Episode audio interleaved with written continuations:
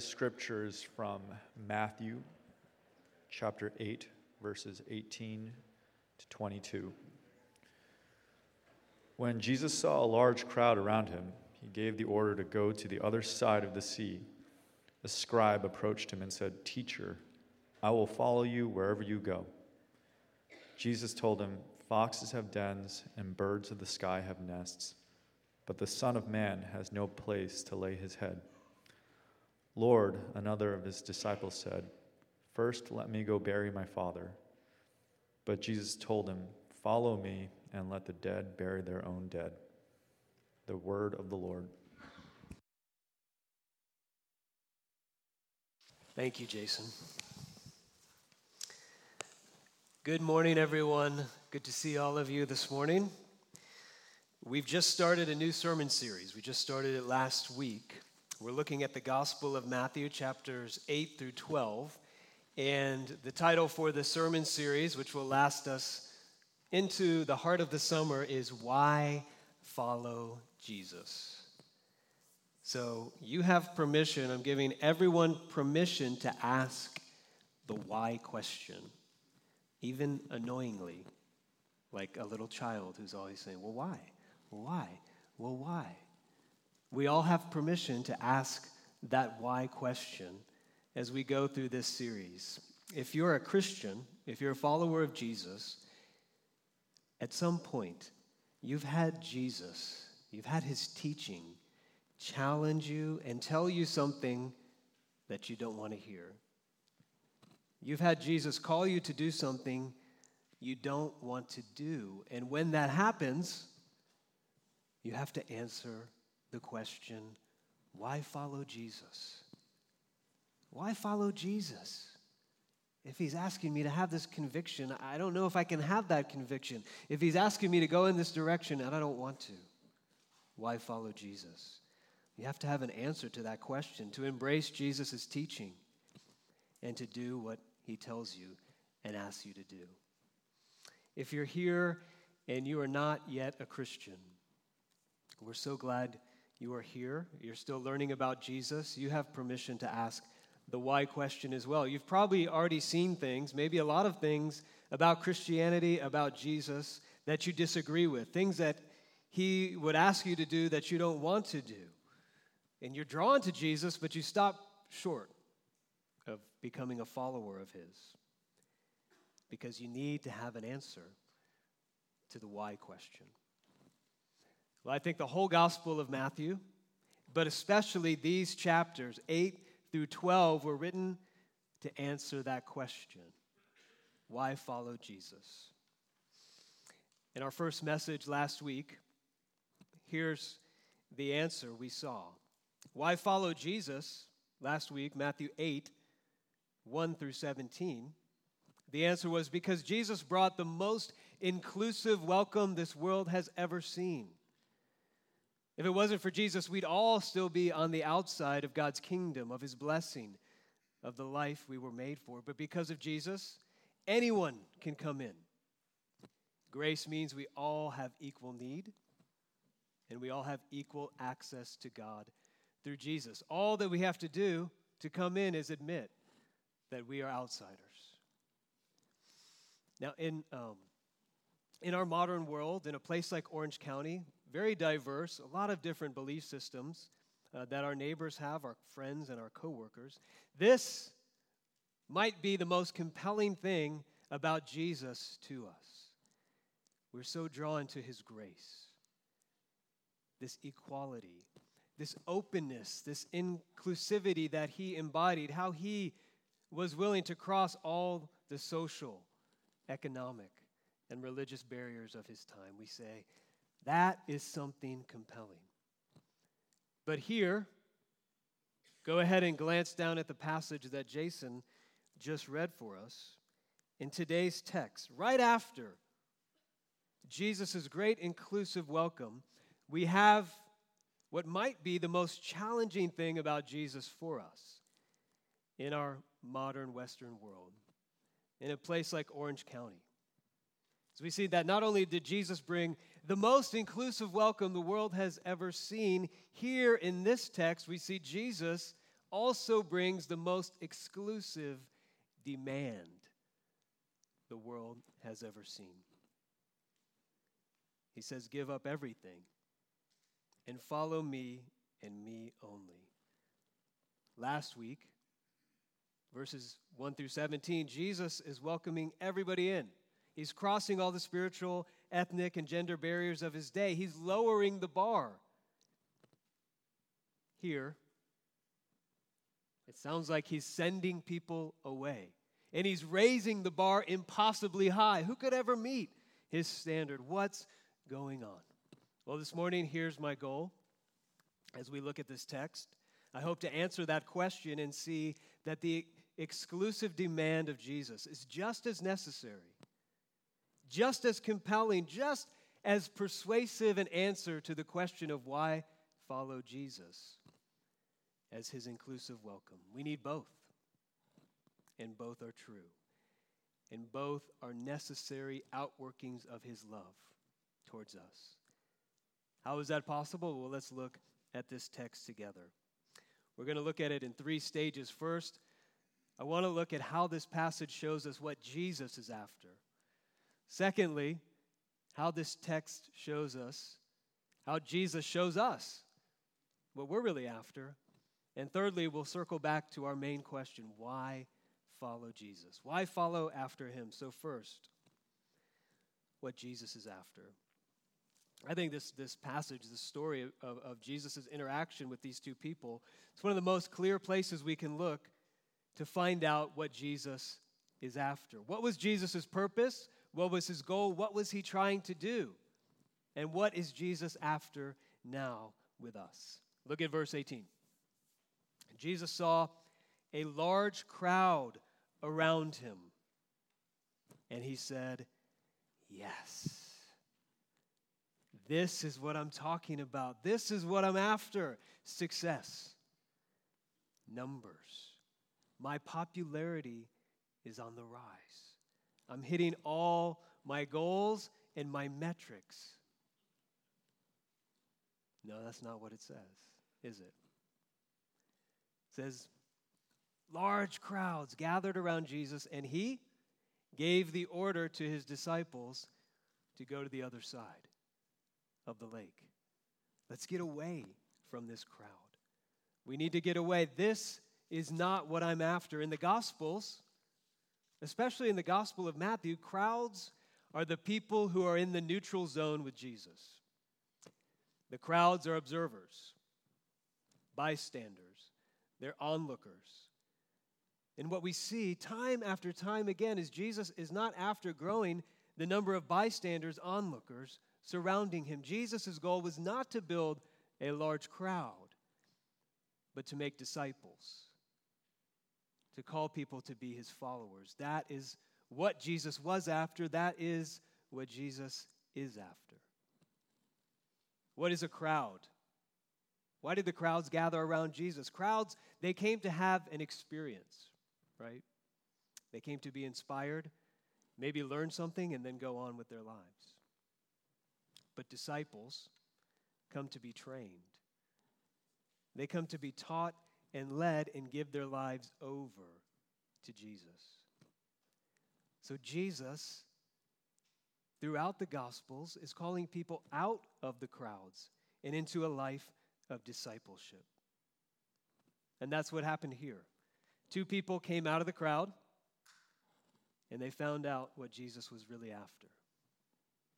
And that's the first thing this text shows us by way of application. We need to come out of the crowd to learn what Jesus is really after.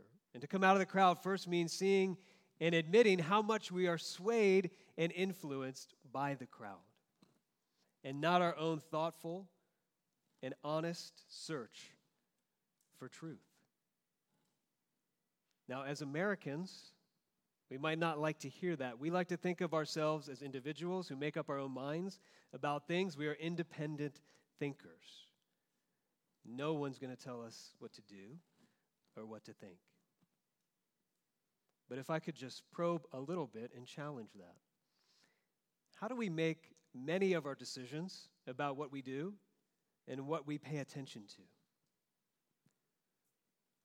Isn't it? By using these sorts of questions. Well, how many likes did it get? How many followers or subscribers do they have? How many reviews and stars on Yelp did it get? We won't give anything or anyone the time of day unless the crowds they tell us to. Now here's a little quiz for you. You can you can answer these questions if you want. Who has the most followers on Instagram? Christy, let me get his name right. Cristiano Ronaldo, soccer player. The most Twitter followers? Anyone? Katy Perry. And the most YouTube subscribers. Come on, students.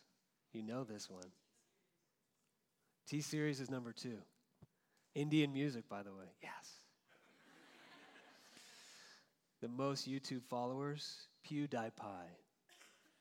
Yeah? I do know who PewDiePie is. Why do I bring that up? Well, in five years, do you think the answers to those questions will be the same? Instagram, Twitter, YouTube. In five years, the crowds will move on to other people. Because what the crowds think and what the crowds love and what the crowds celebrate and approve of, it's always changing. And as long as our choices are determined and our thinking is determined by the crowd, we'll never come out of the crowd to see who Jesus is for ourselves. Jesus is after a personal encounter with each person. And the, the reality is, we can, we can go to church, we can grow up in the church, and still stay in the crowd. Christians, my Christian friends, were just as susceptible to the crowds as anyone is. Every church needs to ask ourselves are we after the same thing that Jesus is after, making disciples and followers, and not just building a crowd? Do we have Jesus' metrics? Every Christian should ask themselves who or what am I following? Is it the latest celebrity, popular leader, Christian leader, Christian celebrity, the, the latest and, and greatest current controversy? Or am I after Jesus? Following Jesus will often lead us to think and live very differently than the crowds. And when and where it does, it's that difference that Jesus calls holiness, that makes us salt and light, people who can bring good to the world. So, what is Jesus after? He's after followers, he's after disciples. And here, the next thing that happens is two people come out of the crowd. So they come out of the neutral zone, they come to Jesus. One says, I will follow you wherever you will go. And Jesus says to him, Really? Are you ready to be homeless? And then another says, I'll follow too, but first let me go bury my father. And Jesus says to him, There are no time for funerals here. So we hear that and we say, wow, if Jesus is after disciples, if Jesus is after followers, this doesn't seem like the best way to recruit and draw them in. Why is he making it so hard for people who come out of the crowd to him to have this personal encounter? Why is he making it so hard on them to become his followers? Well, whatever you believe about Jesus, when you read the Gospels, and if you read them, you'll have to agree that as you look at Jesus, here is a master. Here is someone who is a master at helping people figure out what they're really after. Time after time again, he helps people see are you really after the same thing I am after? Or is it really something else? And Jesus tailored his approach to each individual soul, each of their stories, and he went straight to the heart. That's what's going on here. Jesus is showing these two people what it is that they're really after. Let's talk about them one at a time. The first, in verse 19, it tells us here is a scribe. This means this guy was a Bible expert, he was a teacher of the law. That was his life and his career. And he approaches Jesus and says, teacher. I will follow you wherever you go. Might say, well, that sounds great. This is exactly the kind of thing Jesus is after with people. But then he says in verse 20, something, something strange to our ears. What does he say? Foxes have dens, the birds of the sky have nests, but the Son of Man has no place to lay his head. What's going on here? Well, when a disciple came to a teacher at this time, the first thing to do was to set the terms uh, of the, of the relationship. This is something we have to deal with all the time now. If you want to subscribe to anything, join anything online, there's always that button, right, that you have to click that says, Do you agree to these terms and conditions? And if you bother to click what the terms and conditions are, it's like 30 pages long. You're scrolling through and you're just like, yeah, whatever. I just need to move on and do this thing that I'm trying to do. So click, I agree to the terms and conditions. But don't you have that little nagging voice in you that's like, did I just sign my firstborn child over to Google? What have I done? Because no one takes the time to read that. It's not that way with Jesus. He was always very clear about the terms of following him. What was this scribe doing here? He was coming to Jesus on his own terms and conditions. How do we see that? Well, first, he calls Jesus teacher. You say, well, what's wrong with that? Well, did you know that in the New Testament, no real disciple of Jesus ever calls Jesus teacher? The rich young ruler if you're familiar with that story, called Jesus teacher, and he walked away from him. The scribes and the Pharisees addressed Jesus as teacher. Teacher was the title that Jesus resisted the most. And many people think of Jesus like this Jesus is just a teacher, he's one of many religious teachers that I choose. Jesus says, Those are not my terms. That is not who I am.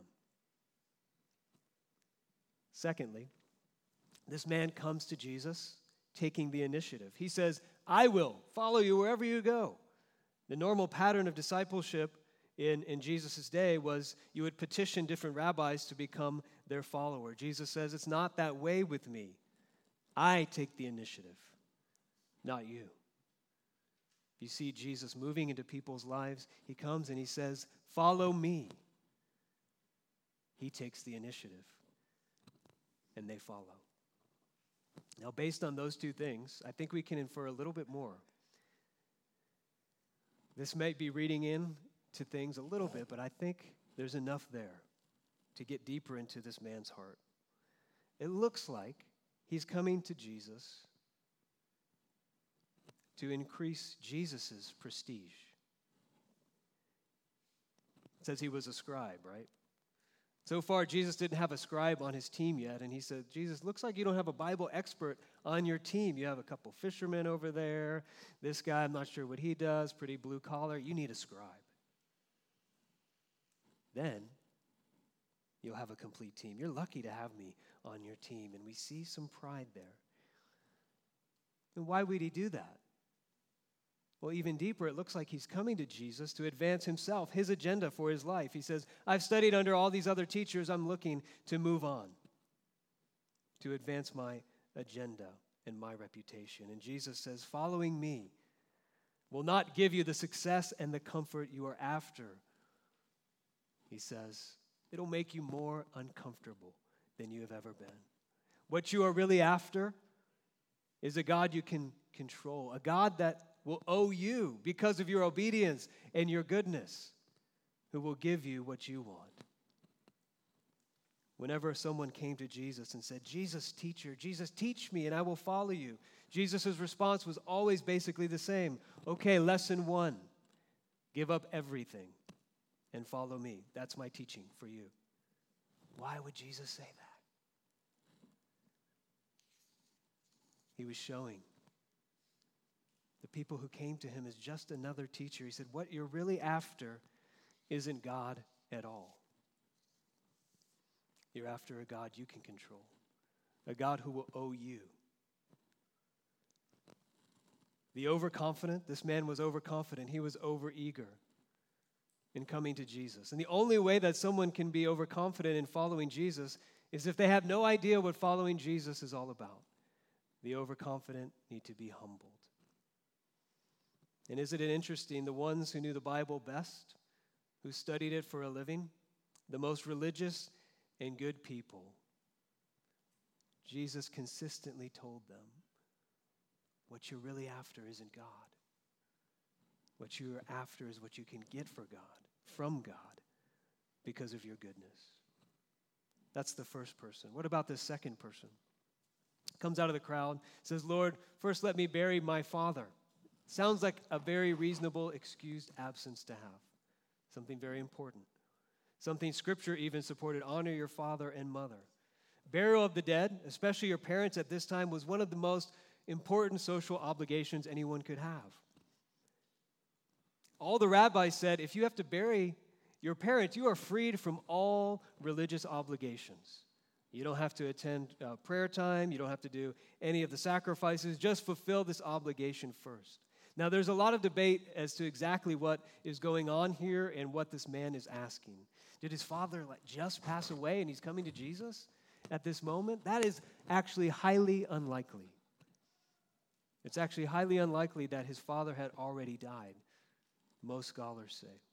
Because if his father had died and he hadn't been buried yet, he would not be in the crowds following after Jesus. He would not be approaching Jesus. He would be there with his family taking care of his obligations. What he's most likely saying and using is an idiom, a Hebrew idiom. He's saying this, essentially I want to follow you, Jesus, but first, I need to wait until my father dies and is properly buried and honored. Then I'll start. Then you'll be first. The idiom would be Jesus, I have to take care of my family obligations first. Of course, and then follow after you. And what Jesus says to him, let me show you what you are after. You are after a Lord on your own timetable. A Lord on your timetable is not really a Lord. He says there's no higher priority or allegiance than to Him. There's nothing more important, more urgent, or more pressing than this. The overconfident need to be humbled, but here was somebody who was hesitant. The only way someone can be hesitant in following after Jesus is if they have no idea what following after Jesus is. The hesitant need to be provoked, challenged, roused, and awakened to choose.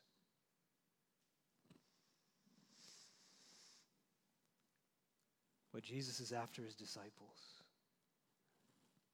Jesus was a master of showing us what we are after. Jesus sets the terms. He says everything. Jesus sets the timetable. He says now. This is his way of showing us what we are really after in this life. Everything now, Jesus? Really? Do you know what that would mean? What, was that, what would that look like? What would I have to give up? And it leads us to a choice. Now that I know what Jesus is after, now that I see what I'm after in this life, will I? Will I follow Jesus? Which takes us back to our question why? Why would I follow him? If he asked for everything now, why would I follow Jesus? Someone who's so exclusive and so demanding. Why follow after Jesus? That question always carries with it the parallel question well, who is Jesus anyway? To call for this exclusive demand and authority. And the, quest- and the question only really has two answers. Jesus only leaves us two options. Jesus either has complete authority over our lives and the world, he knows what is good, he knows what is true and he has all the right to demand from us exclusive obedience and trust. And if he didn't, if he knew these things, if it's true, Jesus is the authority on human life and flourishing and blessing. If he knew all these things and he did not demand exclusive loyalty from us, how could he be loving? That's option one. Or Jesus is a completely deluded person. And his demand for exclusive loyalty should be absolutely rejected. Who talks like this? Who asks for something like this except a maniac? Let me share an illustration.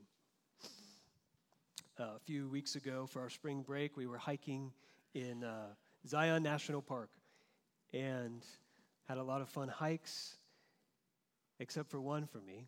I think it was called Canyon View. I can't remember the name, but I don't love I don't love heights. And this hike was very high. And so this this hike, the path was going um, up this mountain, and it was about three a three foot wide path in some places. Some places had a um, a railing so you could hold on to for a little security and safety, but some didn't. I think they call that exposed. As I was reading up there, like, there's some areas that are exposed. What does that mean? But when I was up there, I realized what that meant because I felt exposed. Like, let's get out of here as quickly as possible. We made it to the end, even though I don't like heights. It was an incredible view, an incredible hike. Now, if I was to come back down and there was a group of hikers, all deathly afraid of heights, even more than me. They said, We want to go to the top. How do we get there? What I would say to them is this stay on the path. If you move off the three foot path, this narrow little path, you will die. And it's like thousands of feet down to your death. So stay on this path. Don't veer off that way. Don't even think about going this way. Don't make your own path. If you do, you will die. This is the exclusive path to stay alive. Now, if you can stay with me in this illustration, no one would say to me, this fearful group of hikers would not say, You hate me. Because you are intolerant of all the other paths that I want to take to get to the mountain. You won't give me the freedom to choose my own path. What Jesus calls us to here is either the most loving and compassionate, kind thing he could do. I'm calling you to live. Or it's the most insane and wrong and harmful thing anyone could do. There's no neutral zone with Jesus. He says, Follow me. How do we decide?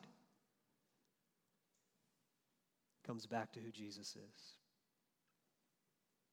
When Jesus humbles us, confronts us, challenges us, and calls us to choose. When we are asking the why question, why, Jesus, should I do this? I don't want to. I don't want to embrace that. I don't want to do what you're asking me to do. We come back and ask the question Is this someone with loving authority? Or is this someone who would lead me astray? In verse 20, Jesus he answers that question for us. It's a little hidden, but it's there. In verse 20, Jesus says, I'm going to tell you who I am. I'm not a teacher you choose, I'm not a Lord among other lords in your life. I am the Son of Man. The Son of Man, he says, has no place to lay his head. This is a very rich title. Jesus' favorite title for himself. If teacher is his least favorite title, Son of Man was his favorite title, the thing he called himself the most. The Son of Man is a title from the Old Testament. And the book of Daniel describes the Son of Man as one who has all authority and dominion over all things on earth. He has exclusive demand over all things and divine power. When Jesus claimed this title at his trial, the high priest tore his robes and said, This is blasphemy for someone to call themselves the Son of Man. But here Jesus says, Here's who I am I am the Son of Man who has nowhere to lay his head. The one who has all authority and power in the universe chooses to be homeless. Why?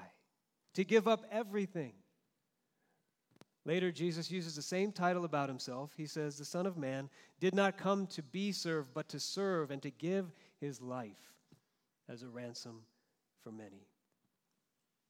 He says, I'm laying down all my authority and power and rights to serve you, to give my life for yours.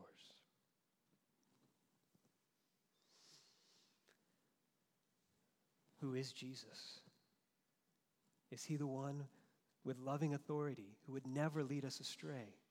Or is he one whom, if we follow, we're following somebody crazy who's leading us astray from what is good and right and true?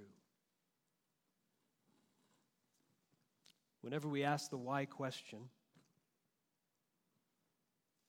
whenever Jesus calls us to something and we question it, we struggle with it, we're doing a cost benefit analysis. There is a cost. Jesus is pretty clear about that. It will cost us our comfort, our agendas, control over our lives, the approval of the crowds. There's great cost. But what about the benefit? Jesus says, You'll get a God who will not only lay down his head in the dirt for you, but a God who laid down his life for you a God who would die and be buried for you. So when it comes time for your burial, your death will be swallowed up by his life. A God who loves you so much, he'll do anything to get your attention, to call you to follow him. And so, the most important question in anyone's life, those who are followers of Jesus and those who are still asking the question, why should I start? The most important question is, what is Jesus calling me to? How is he calling me to follow him? Now, there are so many different stories and situations in this room. And I know some of the things that you are thinking about and dealing with right now. I don't know everything that everybody's dealing with. I know some of you are in a very hard place where you're asking why and how. How can I follow Jesus to where he's calling me to follow him? Now, Jesus might be telling you any number of things. He might be saying to you in your life right now, stick it out, stay with it, don't give up. He might be saying, let go. You can give it to me. He might be saying, Don't go there, go this way. He might be saying to you, You can't do this alone. You need to get help. He might be saying to you, Come clean, be fully honest for the first time. All of this, and I could go on, that's costly, very costly. But whatever the cost of following Jesus, and there always will be one, the cost of not following him is always greater. Whatever it costs, you can trust him. He is the Son of Man who came to serve you, to give his life for yours.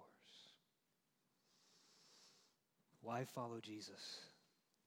Why would we do anything else? Let's pray.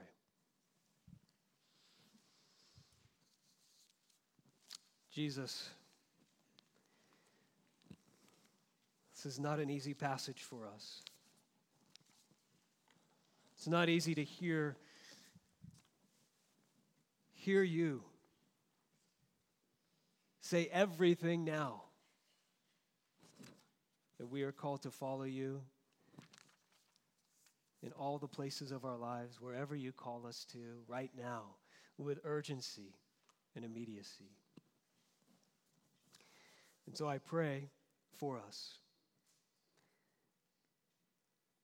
that though there is great cost in following you, that you would be so kind and gracious to us to direct our eyes off of the thing that we might be losing or giving up, the cost to us and you might redirect our eyes on you. The cost